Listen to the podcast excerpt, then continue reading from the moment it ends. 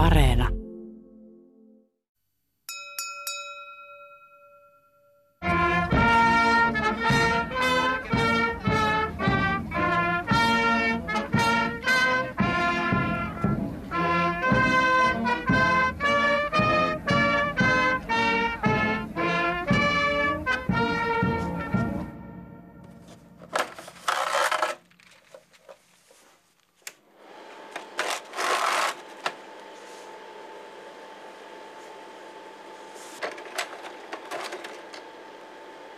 Se tuntui aluksi helpolta.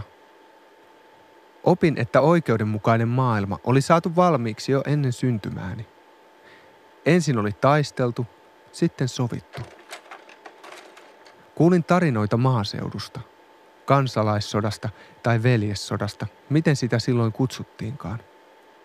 Katsottiin perheen kanssa täällä Pohjantähden alla, Ajatelkaa, pojat. isä sanoi. Minun isäni oli maatyömiehenä Kataran talossa. Silloin toisilla oli maata ja toisilla ei ollut mitään. Mutta sitten maa jaettiin uudestaan ja kaikki saivat osansa. Oikeudenmukaisuus oli lapsen näkökulmasta yksinkertaista ja siihen liittyi merkillistä kunniaa. Toiset kuolivat aatteensa vuoksi ja toiset tappoivat. Mutta kun tulin siihen ikään, jossa aatteet olisivat merkinneet jotakin, ne olivat kadonneet. Loppujen lopuksi koko oikeudenmukaisuus oli hävinnyt kuvasta. Muistan, miten isoisäni istui vanhan torpan pihassa ruskettuneena ja katseli, kuinka harjoittelin veljeni kanssa korkeushyppyä. Ei isoisäni puhunut traumoista eikä vaatinut enää mitään. Riitti, kun oli vakaata. Mökki ei ollut suuri, mutta se oli hänen omansa. Lapsella oli työ, asunto ja perhe. Lastenlapsilla oli koulu ja turvattu tulevaisuus. Koulussa kerrottiin Joosefista ja yhteisvastuukeräyksen julisteet vaihtuivat vuosittain uusiin. Me olimme oikeudenmukaisia, koska autoimme kolmatta maailmaa ja opettelimme kymmenen käskyä ulkoa. Sitten tuli 90-luku ja muutti kaiken. Joku iski rautakangen suomalaisen yhteiskunnan juure ja nosti vähän. Jokainen pala hieman liikahti. Lama heitti oikeudenmukaisuuden rivitaloasuntoomme sellaisella voimalla, että karmit olivat murtua. Yhtäkkiä ymmärrettiin, että kaikille ei riittänyt. Oli valittava. Osa putosi pois kyydistä, mutta pankit pelastettiin. Hyväksyttiin rakenteellinen työttömyys. Hyväksyttiin, että jotkut jäivät ilman. Muistan, kuinka isä esitteli laskupinoja ja sanoi, että me ei välttämättä selvitä näistä. Kuuntelin ja olin kauhuissani. Oikeudenmukaisuus oli tullut takaisin. Mutta nyt siinä ei ollut mitään sankarillista. Käynnissä oli uusi jako. 90-luvun vaatimus oikeudenmukaisuudesta oli katkeraa kyräilyä ja konkurssien ihmettelemistä. Pelkoakin. Lama loppui ja perhettämme haastateltiin sattumalta televisiossa. Selitin ruudulla veljeni kanssa, että töitä oli vaikea löytää ja että elämä oli nyt epävarmaa. Silloin ne ajatukset tuntuivat luonnollisilta, mutta nyt ne ovat outoja. Ei 15-vuotiaana pitäisi ajatella työttömyyttä ja rahojen loppumista. Vuoden päästä liityin demarinuoriin. Ajattelin, että tämä on minun tapani vaikuttaa, tehdä maailmasta oikeudenmukaisempi. Halusin tehdä jotakin, niin kuin ihmiset olivat ennen minua tehneet. Muistan vielä, miltä liittymisen jälkeen tuntui. Menin huoneeseeni ja ajattelin, että nyt, nyt epävarmuus ja voimattomuus häviävät ja voin tehdä jotakin. Seuraavana viikonloppuna paikallinen aktiivi soitti minulle ja tarjosi kyytiä kokoukseen. Hän oli innoissaan. He olivat saaneet nuoren kaupunkilaisen haaviinsa. Joku ui jokea ylöspäin. Sanoin kuitenkin, että en taida tulla, ja homma jäi siihen. Minusta ei koskaan tullut demaria.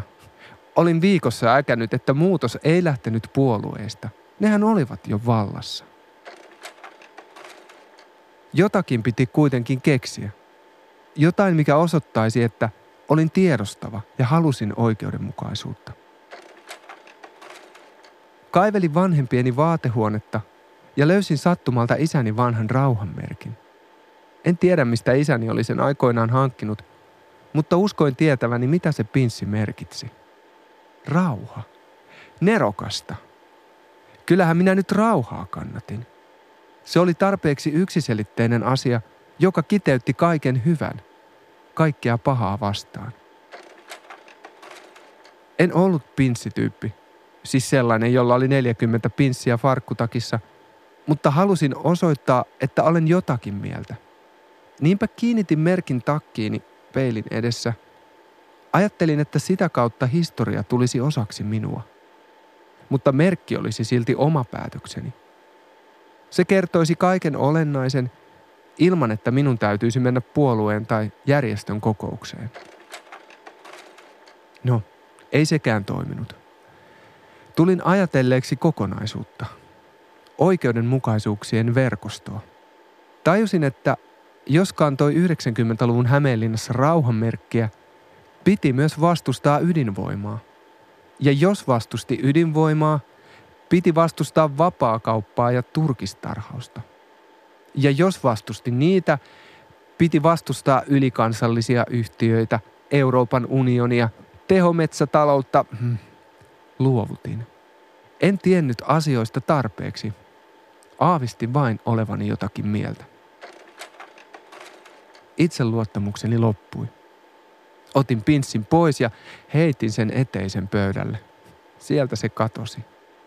Ehkä siskoni otti sen ponileikkeihinsä ja jätti ajelehtimaan lattialle. Isä astui merkin päälle, satutti jalkansa ja heitti pinssin kiroten roskiin. Terveisiä sadankomitealle.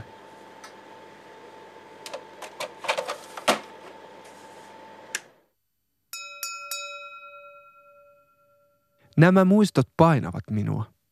Janosin oikeudenmukaisuutta, halusin tehdä jotain. Koetin jalostaa tuon janon mielipiteeksi, mutta törmäsin aina johonkin. Niinpä annoin olla. Luotin siihen, että toimin yleensä oikein. Ja että joku kyllä kertoo, jos toimin väärin. Tuli nousukausi. Perustin perheen Keskityin arkeen. Mutta sitten merenpinta alkoi nousta. Kuplat puhkesivat ja aallot iskivät rantaan. Lämpöaalto, sukupuuttoaalto, konkurssiaalto, pakolaisaalto. Karmit ryskyivät jälleen. Puhe rahasta voimistui.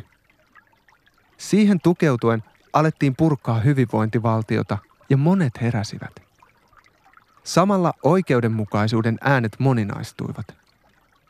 Oikeudenmukaisuus ei ollut enää hiljaista järjestystä.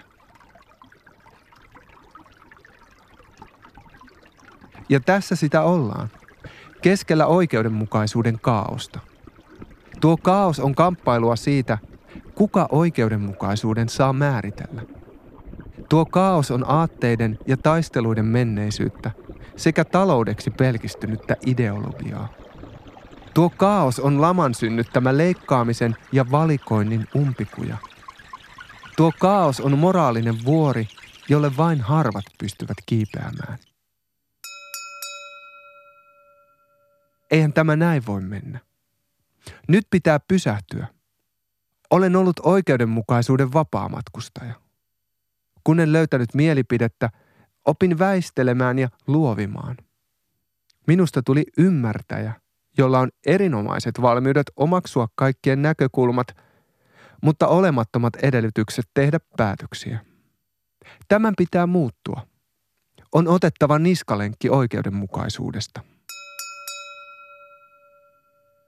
Aloitetaan.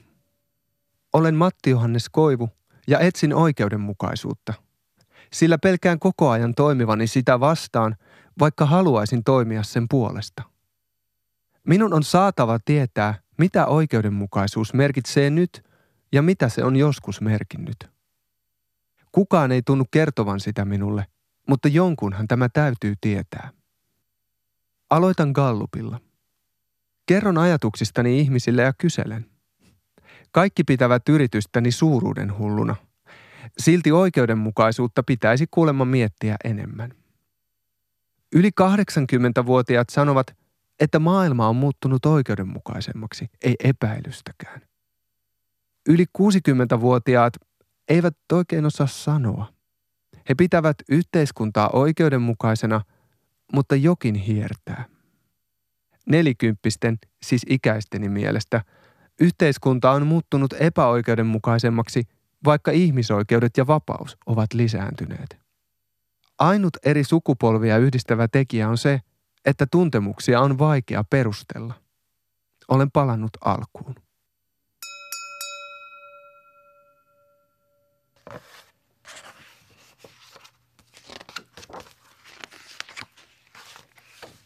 Seuraavaksi yritän yliopiston kirjastosta.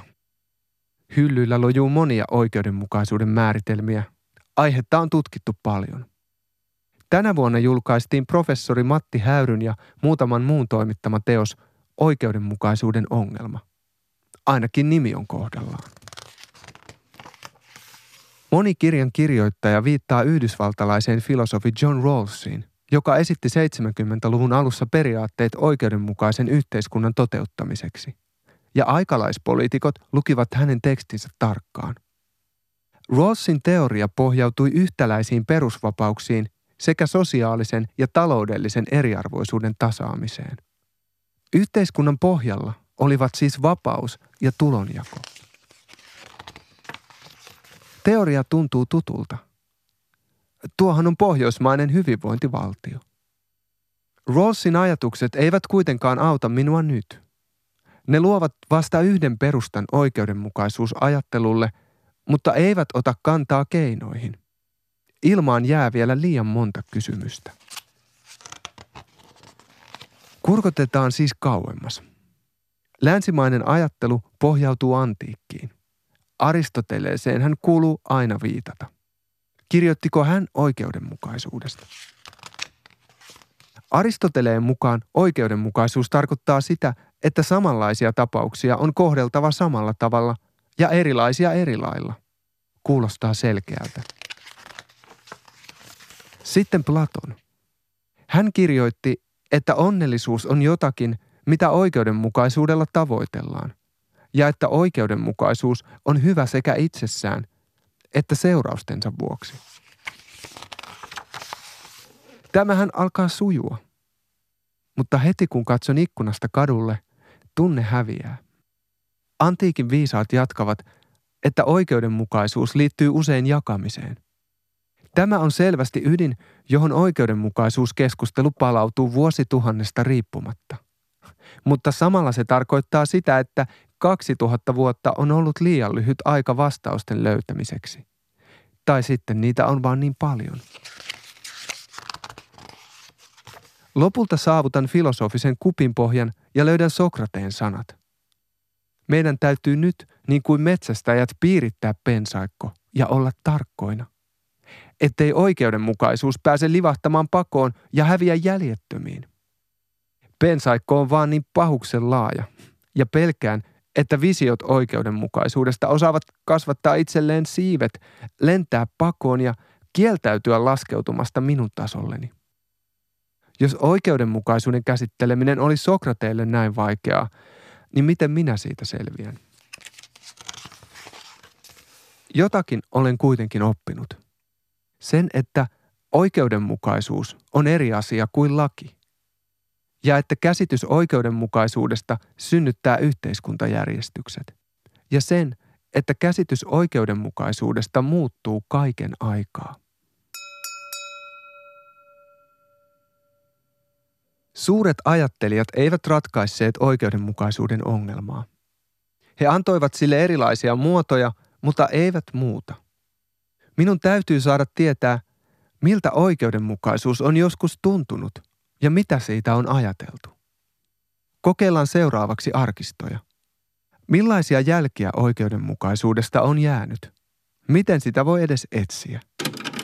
Sotien jälkeinen aika on ollut armotonta inflaation uhreille, piensäästäjille, ja vähäisten talletustensa varassa eläville vanhuksille, leskille ja orvoille. Ainakin arkistosta löytyy erilaisten oikeusasteiden papereita. Yleensä oikeutta on käyty rahan vuoksi. Sitten löytyy läjäpäin tilastoja ja sopimuksia, veroluetteloita ja listoja maanviljelyksen laadusta, listoja kalastusvälineistä. Kiehtovaa ajatella, että jokaisen paperin takana on ollut joku todellisuus. Mutta en minä tätäkään ollut etsimässä. Haluan tietää, miltä ihmisistä tuntui, mitä he ajattelivat oikeudenmukaisuudesta. Ja oliko se heille yhtä hankala termi kuin minulle? Vanhan yhteiskunnan epäoikeudenmukaisuuden ja nurinkurisuuden ratkaisee kai parhaiten se, miten ajan ihmiset itse yhteiskuntansa näkivät. Entäpä jos hekin pitivät omaa yhteiskuntaansa kehityksen huippuna, jossa puutteet ja kohtuuttomuus olivat ainakin aikaisempaa vähäisempää, ja joka kaikkine kummallisuuksineen oli kuitenkin sekin ponnisteluin ja uhrauksin tietoisesti luotu. Sitten löydän kirjeitä, puheita ja toimintakertomuksia. Suurin osa niistä on aika virallisia, mutta niissä alkaa jo näkyä inhimillisyyttä.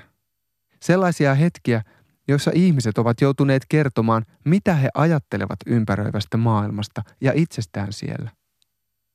Kun laitan kaikki arkistossa kuuluvat äänet yhdeksi kuoroksi, huomaan niiden laulavan samaa laulua. Välillä melodia vaihtuu. Löytyy taitekohtia. 1900-luvun alun murtuva säätyyhteiskunta. 1930-luvun poliittisesti jakautunut Suomi. 1960-luvun vaurauteen tähtäävä kansainvälinen Suomi – ja 1990-luvun alun romahdus. Onko solidaarinen palkkapolitiikka siis jäämässä historiaan? Näinä hetkinä jokin oikeudenmukaisuudessa on muuttunut. Se, mikä ennen on ollut mahdollista, on muuttunut mahdottomaksi. Ja jostakin aiemmin mahdottomasta on tullut totta. On syntynyt uusia identiteettejä, uusia jakoja, valtasuhteita – uusia tapoja määritellä oikea ja väärä. Suljen silmäni ja kuuntelen kuoroa.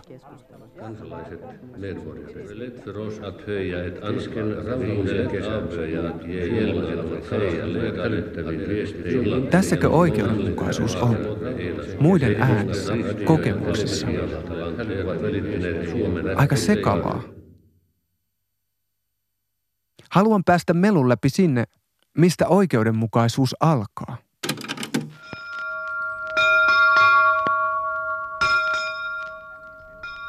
Se on Hämeen pellavapitäjien ja talkkunatalojen laulua, tulentuvien viljapeltojen ja nuorten tanhuleikkien laulua.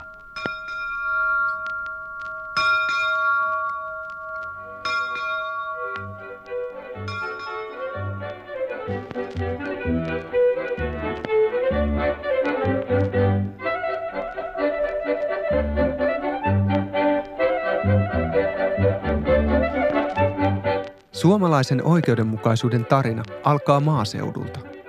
Sadoista kylistä ja pitäjistä, joissa vallitsi omanlaisensa oikeudenmukaisuuden kulttuuri. Se, kuinka maailma oli järjestetty, riippui talosta, isännästä ja kartanon herrasta. Jossain kaukana oli tietysti oikeamielinen keisari, siinä välissä ankara nimismies ja joukko virkamiehiä. Kuvernöörin kanslian paksut sidokset täynnä lupia ja anomuksia, kirjeitä senaatista ja kansalaisten kirjeitä toiseen suuntaan. Maaseudun asukkaan näkökulmasta oikeuden ja hallinnon maailma oli kuitenkin kaukainen, epäilyttäväkin. Ihmiset tiesivät, että oikeus ei ollut sama tilattomille ja talollisille. Pysähdytään 1800-luvun loppuun. Tuolloin Suomi oli säätyyhteiskunta, vaikka autonomista suurrustinaskuntaa pyrittiin myös modernisoimaan. Äänioikeus oli sidottu varallisuuteen, asema periytyi, omaisuuden jako syveni sukupolvi sukupolvelta. Vuodesta 1879 alkaen työväki sai liikkua käytännössä vapaasti. Mutta tuo liike oli maantieteellistä. Sosiaalista liikkuvuutta määrittivät tiukat rajat. Suuren keisarikunnan läntisellä laidalla, keskellä vauraan Hämeen järvialuetta, oli Tyrvännön pitäjä. Tampereen Sanomat kuvaili aluetta 1800-luvun lopussa näin. Pälkänettä, Sääksmäkeä ja Tyrväntöä voi kutsua Keski-Hämeeksi, sillä Keski-Hämeen suurimmat ja kauneimmat veet ovat niiden piirissä.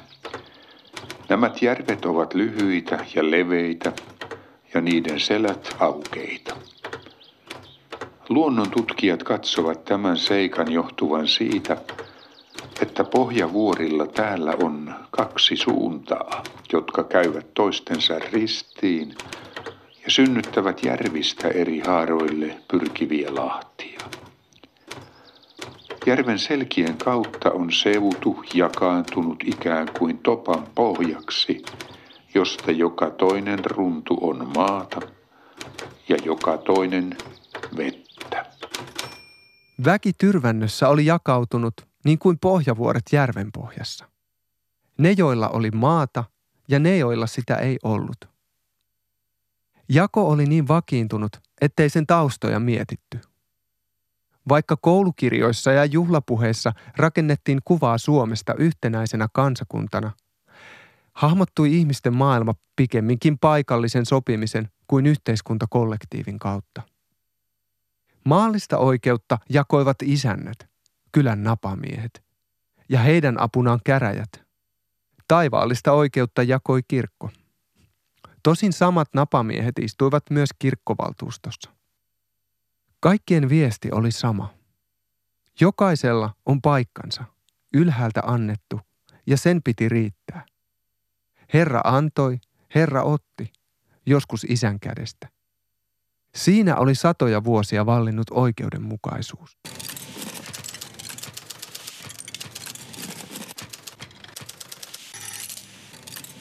Tyrvänön kappelikunnassa asui 1900-luvun alussa 719 veronmaksajaa.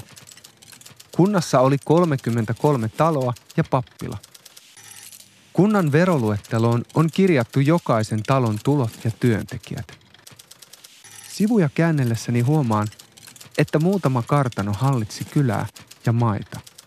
Tuloerot olivat käsittämättömän suuria. Veroluettelossa on pelkkiä nimiä ja numeroita – renki, muonamies, ompelijatar, kartanokenraali.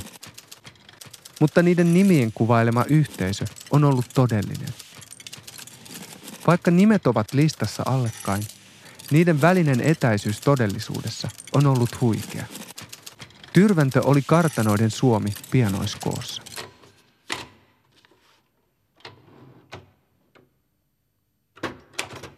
Viimeinen kesä ei ollut ainoastaan luonnostansa ihana, vaan jätti vielä jäljet ihan uudestaan. Sääolot ovat olleet siis suotuisat. Heinänteko voitiin alusta asti toimittaa keskeytymättä. Sateet eivät häirinneet sitä. Raha-asiat ovat niin ikään olleet hyvät, sillä voin vieminen ulkomaille on vain karttumistaan karttunut – sekä tuonut rahaa ja samalla edistyttänyt maanviljelystä. Ruiskylvö tehtiin erinomaisen kauniin syksyn kestäessä ja näyttivät oraat erittäin hyviltä, joten niistä siis hyvät toiveet. Näin kirjoitti Tyrvänön hallinnosta vastaava Hauhon kruununvuoti Tötterman vuonna 1896. Hän oli töistään vastuussa Hämeen kuvernöörille ja kuvernööri keisarin alaiselle senaatille Helsingissä. Mikä keisaria kiinnosti Tyrvännössä? Siitä kertovat kruununvuodin vuosittain kirjoittamat raportit. Näistä eri pitäjien raporteista kotiin koko maan oloja käsittelevä selonteko. Sitä Nikolai luki Pietarissa ja yritti ymmärtää autonomisen Suomensa kehitystä. Vuodesta 1894 vuoteen 1904 kruunuvuoti Töttermanin raportit olivat lähes identtisiä. Metsätalous oli voin ohella Tyrvännön kasvavan talouden perusta. Se edusti uutta aikaa, teollisuuden ja höyrykoneen aikaa. Mutta niin kuin Tötterman kirjoitti, metsätaloutta ja ajanmukaista viljelystä harrastivat vain kruunun virkatalot, kartanot ja isommat herraskartanot. Luokkaerot näkyivät tässäkin. Ne sanelivat maaseudulla kaiken. Kuka olet? Missä asut? Onko kotonasi valkoisia vai puunvärisiä tuoleja? Miten puhut ja pukeudut? Miten sinulla on lupa käyttäytyä? Siveellisyys on hyvällä mallilla lukuun ottamatta juoppoutta, erityisesti markkina-aikaan. Yleinen turvallisuus ja järjestys ovat häiritsemättä vallinneet. Lainakirjastot ja kansanvalistus tekevät hyvää työtä. Lisäksi kansanvalistusseuran yleisyödylliset ja helppotajuiset kirjat ja sanomalehdet levittävät tietoa julkisista asioista ja yhteiskunnan kehitystöistä. Tämä raportti kymmenen kertaa. Mikä Töttermania vaivaa? Miten kaikki voi olla niin kohdallaan? Ehkä Tötterman halusi antaa oman alueensa tilasta paremman kuvan kuin se todellisuudessa oli. Tai ehkä hän halusi pitää kuvernöörin tyytyväisenä ja petasi itselleen parempaa työpaikkaa. Tai ehkä hän oli niin kuin kuka tahansa virkamies, joka täyttää vuosittain saman lomakkeen ja kirjoittaa siihen Ei huomautettavaa. Tai sitten asiat olivat kruununvouti Töttermanin maailmassa Hyvin. Hänen maailmansa oli oikeudenmukainen. Se toimi sovittujen sääntöjen mukaan ja kehittyi oikeaan suuntaan. Laki toteutui niin kuin se oli kirjoitettu. Olosuhteita tuo laki ei tuntenut. Ainoa muuttuja Töttermanin maailmassa oli sää. Ihmiset toimivat ennustetulla tavalla, mutta ilmat vaihtelivat ja sen myötä sadot. Maaseutu oli riippuvainen luonnonoloista ja luontokaitselmuksesta.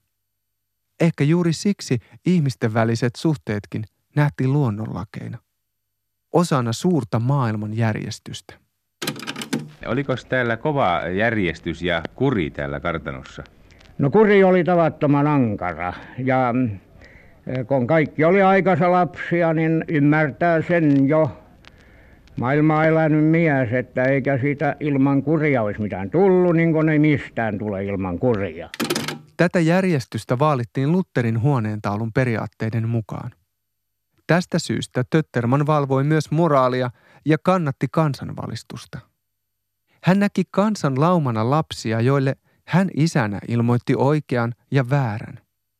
Vastaavasti hän piti omaa asemaansa vastuullisena.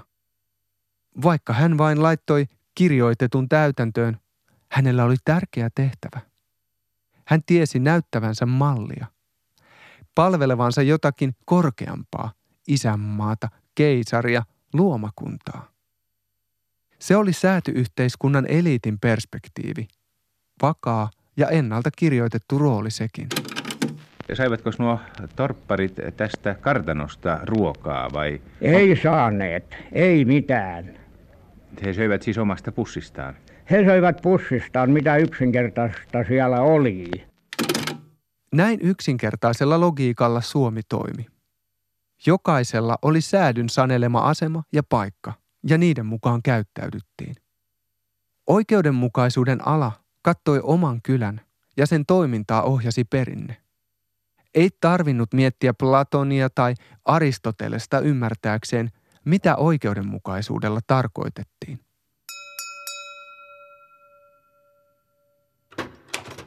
Kuvernööri kysyy, onko tamperelainen nahkurin oppilas Wilhelm Alfred Lilja kierrellyt Tyrvännössä tämän tahi viime vuoden aikana ja siellä esiintynyt puustellin tarkastajana ja pettänyt ihmisiä. Oli ilmestynyt viime vuonna talvikelin aikaan Mälkiäisten Seppälän talon pihaan ja ilmoittanut olevansa kuvernöörin kansliasta ja lähetetty Suomen maata tarkastamaan. Pyysi viinaa isännältä vatsan puruun. Ei saanut. Sama keikari oli käynyt muissakin taloissa. Välillä hän onnistui, välillä ei. Tätä voisi kutsua sooloksi säätyyhteiskunnassa. mitä hän sanoi Seppälän talon pihassa.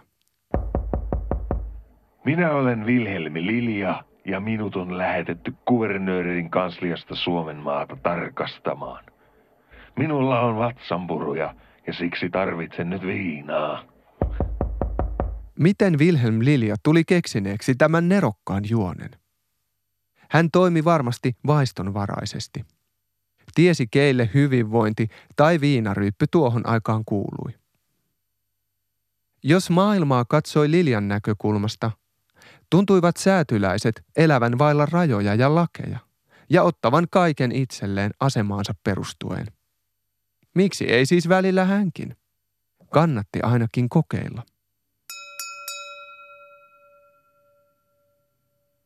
Säätyläisillä oli fantasia kansakunnasta. He luulivat, että rahvaskin uneksi Karjalan laulumaista pyhäkoulun takapenkissä. Siihen hän koko sivistystoimi tähtäsi, isänmaan rakkauteen ja moraalisesti hyvelliseen kansalaisuuteen. Mutta rahvalla oli oma fantasiansa. Se näkyi huhuina ja Lilian soolon kaltaisina poikkeuksina. Rahvas haaveili maan jakamisesta uudelleen – ja virkamiesten palkkojen laskemisesta. Kun yhteiskunta vähä vähältä modernisoitui ja oikeudenmukaisuuden ala alkoi kasvaa, nämä haaveet alkoivat saada yhä selkeämpiä muotoja. Hei Tötterman, huomaatko sinä tämän Lilian?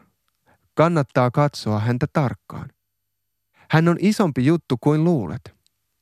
Häntä tarkkailemalla saatat huomata – että pinnaltaan tasainen ja johdonmukainen yhteiskunta natisee. Käsitys oikeudenmukaisuudesta muuttuu.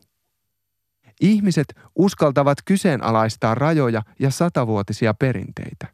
He huomaavat, että kontrolli on sittenkin aika ohutta ja että se mitä sinä pidät pysyvänä on jo itse asiassa korvautumassa jollakin uudella. Lainsäädäntö uudistuu, höyrykoneiden kierrokset lisääntyvät ja työväki alkaa kokoontua, vaikka tyrvännössä se pidetään vanhan järjestelmän ulkopuolella niin kauan kuin mahdollista. Torpparit oppivat lukemaan, mutta he eivät luekaan kirkollisia sanomia, vaan työmiestä.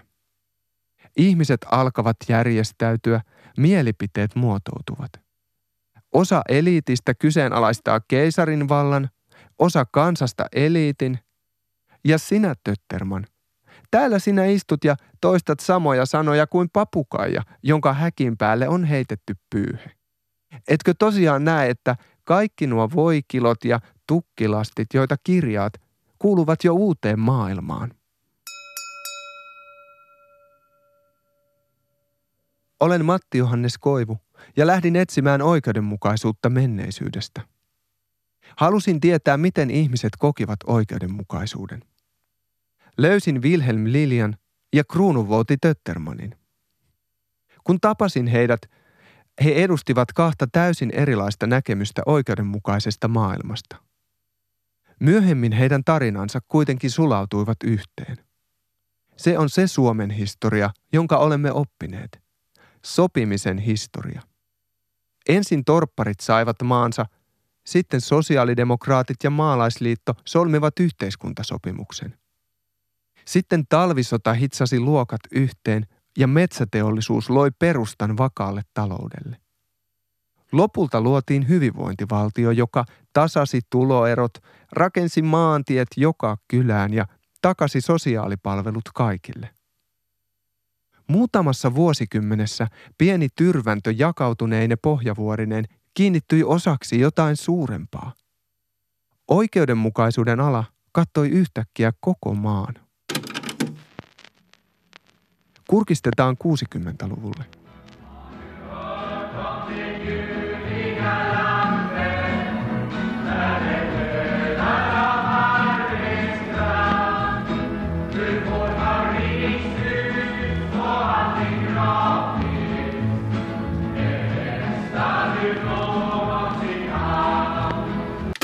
Silloin ajatus Suomesta alkoi olla jo valmis, vaikka käytäntö ei aina ollut ajatuksen tasalla. Televisio toi maailman syliin, kuljetti ihmiset kuuhun. Töitä ja hyvinvointia riitti kaikille. Moraalikäsitykset avartuivat, E-pilleri vapautti naiset päättämään omista kehoistaan. Isäni raaputti pulpettiinsa kanteen tekstin.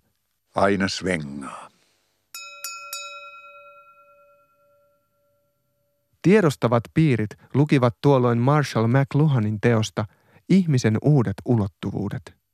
Olikohan oikeudenmukaisuus osa noita ulottuvuuksia?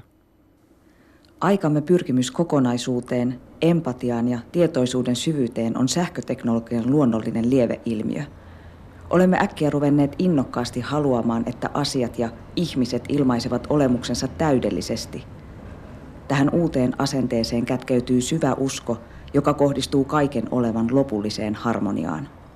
Marjatta, ensimmäisen vuoden sosiologian opiskelija, lukee nämä sanat ja poistuu yliopiston kirjastosta kadulle. Vuoden 1968 toukokuu on ollut hieman kolea, mutta tänään kevätaurinko tuntuu lämpimältä. Se heijastuu kauniisti kauppakeskuksen pölyisestä näyteikkunasta. Ihmiset ilmaisevat olemuksensa täydellisesti. Ajattelee Marjatta ja peilaa itseään ikkunaan. Hän ei ole tyytyväinen näkemäänsä. Vaikka hän on asunut Helsingissä jo kolme vuotta, hän näkee ikkunassa edelleen tyrväntöläisnuoren. Vaatteet eivät oikein istu. Ilme on epävarma. Hänen pitäisi tulla samaan aikaan tietoiseksi itsestään ja ympäröivästä maailmasta. Mutta oikeastaan hän on jo liiankin tietoinen. Hän ei ole yhtä itsevarma kuin jotkut kanssaopiskelijansa, ne joiden olemuksessa yliopistolaisuus virtaa verenperintönä.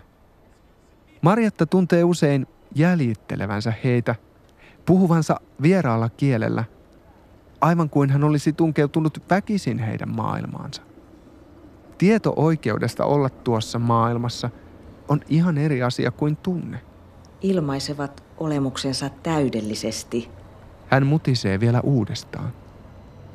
Tuo on huima vaatimus, ja sitä on mahdotonta käsittää. Marjatta katsoo takkinsa miehustaan kiinnittämäänsä rauhanmerkkiä kuin pyytääkseen siltä voimaa. Merkki suunniteltiin vuonna 1958 ydinaseiden vastaisen kulkueen käytettäväksi. Merkin oli tarkoitus kuvastaa alaspäin ojennettuja käsiä. Tekijän on kerrottu ajatelleen Francisco de Goyan maalausta, jossa talonpoika levittää kätensä teloitusryhmän edessä. Marjatta kääntyy vasten näyteikkunaa ja levittää kätensä ujosti. Teloitusryhmä muodostuu kadun toisella puolella kävelevistä ihmisistä, niistä itsevarmoista. Marjatta haluaa olla oikeudenmukainen, mutta mitä se tarkoittaa? Riittääkö, että tiedostaa ongelmat vai pitääkö tehdä jotakin?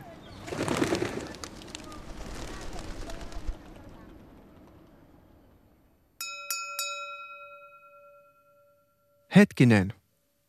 Eihän hän olekaan onnellinen. Hän on hämmentynyt. Yhtä hämmentynyt kuin Tötterman olisi ollut keväällä 18. Tai yhtä hämmentynyt kuin tyrväntöläinen emäntä oli Alfred Lilian hoippuessa huutamaan hänen pihalleen. Yhtä hämmentynyt kuin minä nyt.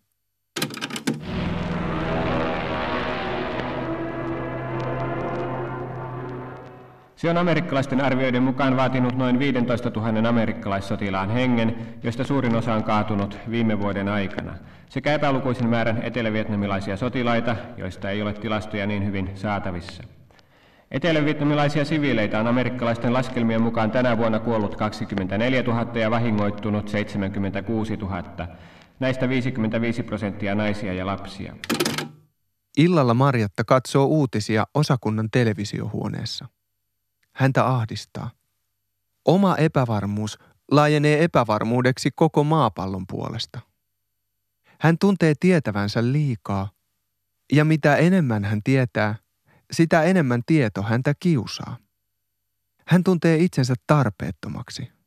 Työväki on ehkä saanut omat oikeutensa, mutta pöytään on tullut lisää väkeä.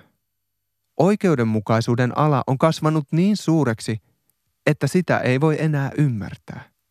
Siihen liittyy aivan liikaa kaikkea. Solidaarisuus ja maailman rauha. Ympäristö ja vallankumous. 60-luvun tasa-arvoiseksi taisteltu ja kuluttajakansalaisille avattu Suomi riitti varmasti joillekin, mutta osa halusi jatkaa pidemmälle, vaikkapa Marjatta. Hän pelkäsi monen ikäisensä tavoin, että hyvinvointiin mukautuminen ylläpiti porvarillista hegemoniaa. Ja tuo hegemonia sorsi sekä työväkeä että kolmatta maailmaa. Se puhui riiston ja imperialismin kieltä. Se täytti lehdet, TVn ja radion sisällöllä, joka tähtäsi siihen, että kansalaiset hyväksyisivät nykyisyyden ja antautuisivat vallalle, koska kaikki on hyvin. Marjatalla on paljon mietittävää. Onko hän tietämättään porvarillisen hegemonian läpäisemä, vieraana maapallon verisissä pidoissa? Ja keiden selkänahasta hänen hyvinvointinsa otettiin? Mitä hän voisi tehdä Vietnamin ja Biafran hyväksi? Kuinka Persian shaahi saataisiin vallasta? Marjatta nousee TV-huoneen sohvalta ja menee makuuhuoneeseensa. Kirjoituspöydän tuoli on vinossa pöydän edessä, takki mytyssä tuolilla. Ja tuossa takissa rauhanmerkki. Siitä merkistä hän on varma. Se ei ole mitään mukautumista. Se, mitä Vietnamissa tapahtuu, on varmasti väärin ja hänen on osoitettava se jotenkin. Marjatta kaatuu vuoteelleen ja avaa McLuhanin kirjan. Isä, minä vihaan sotaa. Kirjassa sanotaan. Miksi? Siksi, että sodat tekevät historiaa ja minä vihaan historiaa. Sitten teksti alkaa puuroutua. Lopulta kirja painuu peiton päälle. Minä vihaan historiaa. Minä vihaan sotaa. Uniset ajatukset katselevat jo kotiseutua. Sinistä taloa metsän reunassa ja isää haravoimassa rinnettä. Sotaako se miettii, kun noin pysähtyy seisomaan ja nojaa haravaan? On vaikeaa vihata historiaa, kaikkia noita ihmisiä ja taloja. Mutta sotaa minä vihaan. Kotitalo muuttuu vesiväriksi ja historia uneksi. Marjatta palaa lapsuuteensa. Sille lämpimälle kivelle rintamamies tilan navetan viereen. Suurin osa 60-luvun opiskelijoista toi McLuhanin kuvailemaan maailmankylään mukanaan halkopinon purua ja vähän lannanhajua. Ei ihme, että oikeudenmukaisuuden ala tuntui heistä käsittämättömän suurelta. Heidän vanhemmilleen se oli kattanut vain tämän pihan. Häiritä Marjattaa. Maailman kansalaisenkin on nukuttava. Pitäähän hänen huomenna tehdä uusi maailma ja synnyttää sen asukkaat. Minun sukupolveni.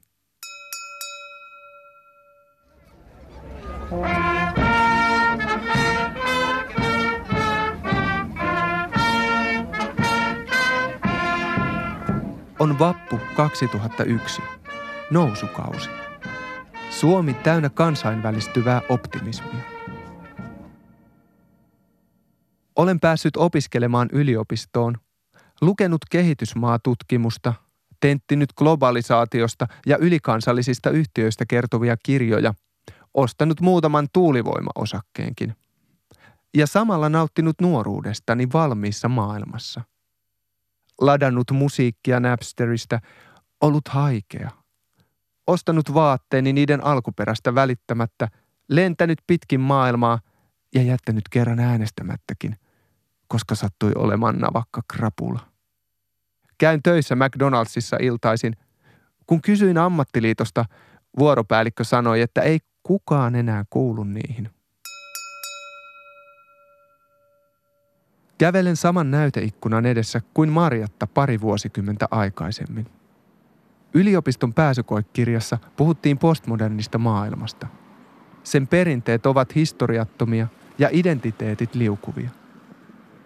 Löydän itseni toistuvasti tästä määritelmästä. Katson peilikuvaani. Olen samaan aikaan suomalainen, eurooppalainen ja hämeenlinnalainen. Ja välillä sanonut näistä kaikista irti. Halutessani olen työläinen, seikkailija, muusikko, mitä vaan. Tämähän on leikkiä. Ymmärrän kaikkia, eikä mikään ole pysyvää. Symboleillakin voi leikkiä, vaikka rauhanmerkillä. Näyteikkunasta näkyy ihmisiä kadun toisella puolella. He ovat samanlaisia kuin minä. Mitä sitten ikinä olemmekaan? Rauhan merkki kulkee minua vastaan Hakaniemen suunnalta, työväen vappumarssilla. Kulkue on lyhyt ja sen iskulauseet kuulostavat tyhjemmiltä kuin koskaan. Jään katsomaan pauhaavaa laumaa, kuuntelemaan torvia. Ne eivät tunnu kuuluvan tähän aikaan. Niissä soi vanhempieni projekti, se joka tuli valmiiksi. Kaikki on hyvin. Miksi te marssitte? Arvostelen, mutta jollakin tavalla myös liikutun. Kadehdinkin. Tuossa kulkee usko oikeudenmukaiseen yhteiskuntaan. Sama usko, jota tavoittelin joskus itsekin ennen kuin luovutin. Luovuttakaa tekin. Eikö tuo ole jo aika tekopyhää? Sanojenne sisältö on vanhentunut, eivät ne toimi tässä ajassa. Tiedän, koska olen koittanut käyttää niitä. Olen kääntymässä pois, kun kadun varrelta irtoaa neljän viiden miehen lauma. He astuvat kulkueen perään ja alkavat huutaa rytmikkäästi Turkin fasistista hallitusta kumoon. He ovat kurdeja. Haalistuneita punalippuja vasten he näyttävät elinvoimaisilta. Minä uskon heidän asiaansa. Heillä on aidosti jotain, mitä vaatia. He eivät marssi täyttyneiden sanojen vuoksi pitääkseen mennyttä yllä. He marssivat oikeasti muuttaakseen maailmaa, tehdäkseen siitä oikeudenmukaisemman. En voi olla ihailematta näkyä, vaikka eivät he ihailua tarvitse. Muutosta haluavassa ihmisessä on vain jotakin vaikuttavaa. Tuolla hetkellä tajuan jotakin. Koko yritykseni tavoitella oikeudenmukaisuutta, sehän on aina ollut vain leikittelyä sillä, mitä voisin olla. Voisinko olla demari? Voisinko olla pinssityyppi? Voisinko olla kaiken tämän ulkopuolella? Olisinpa ollut nuori 60-luvulla.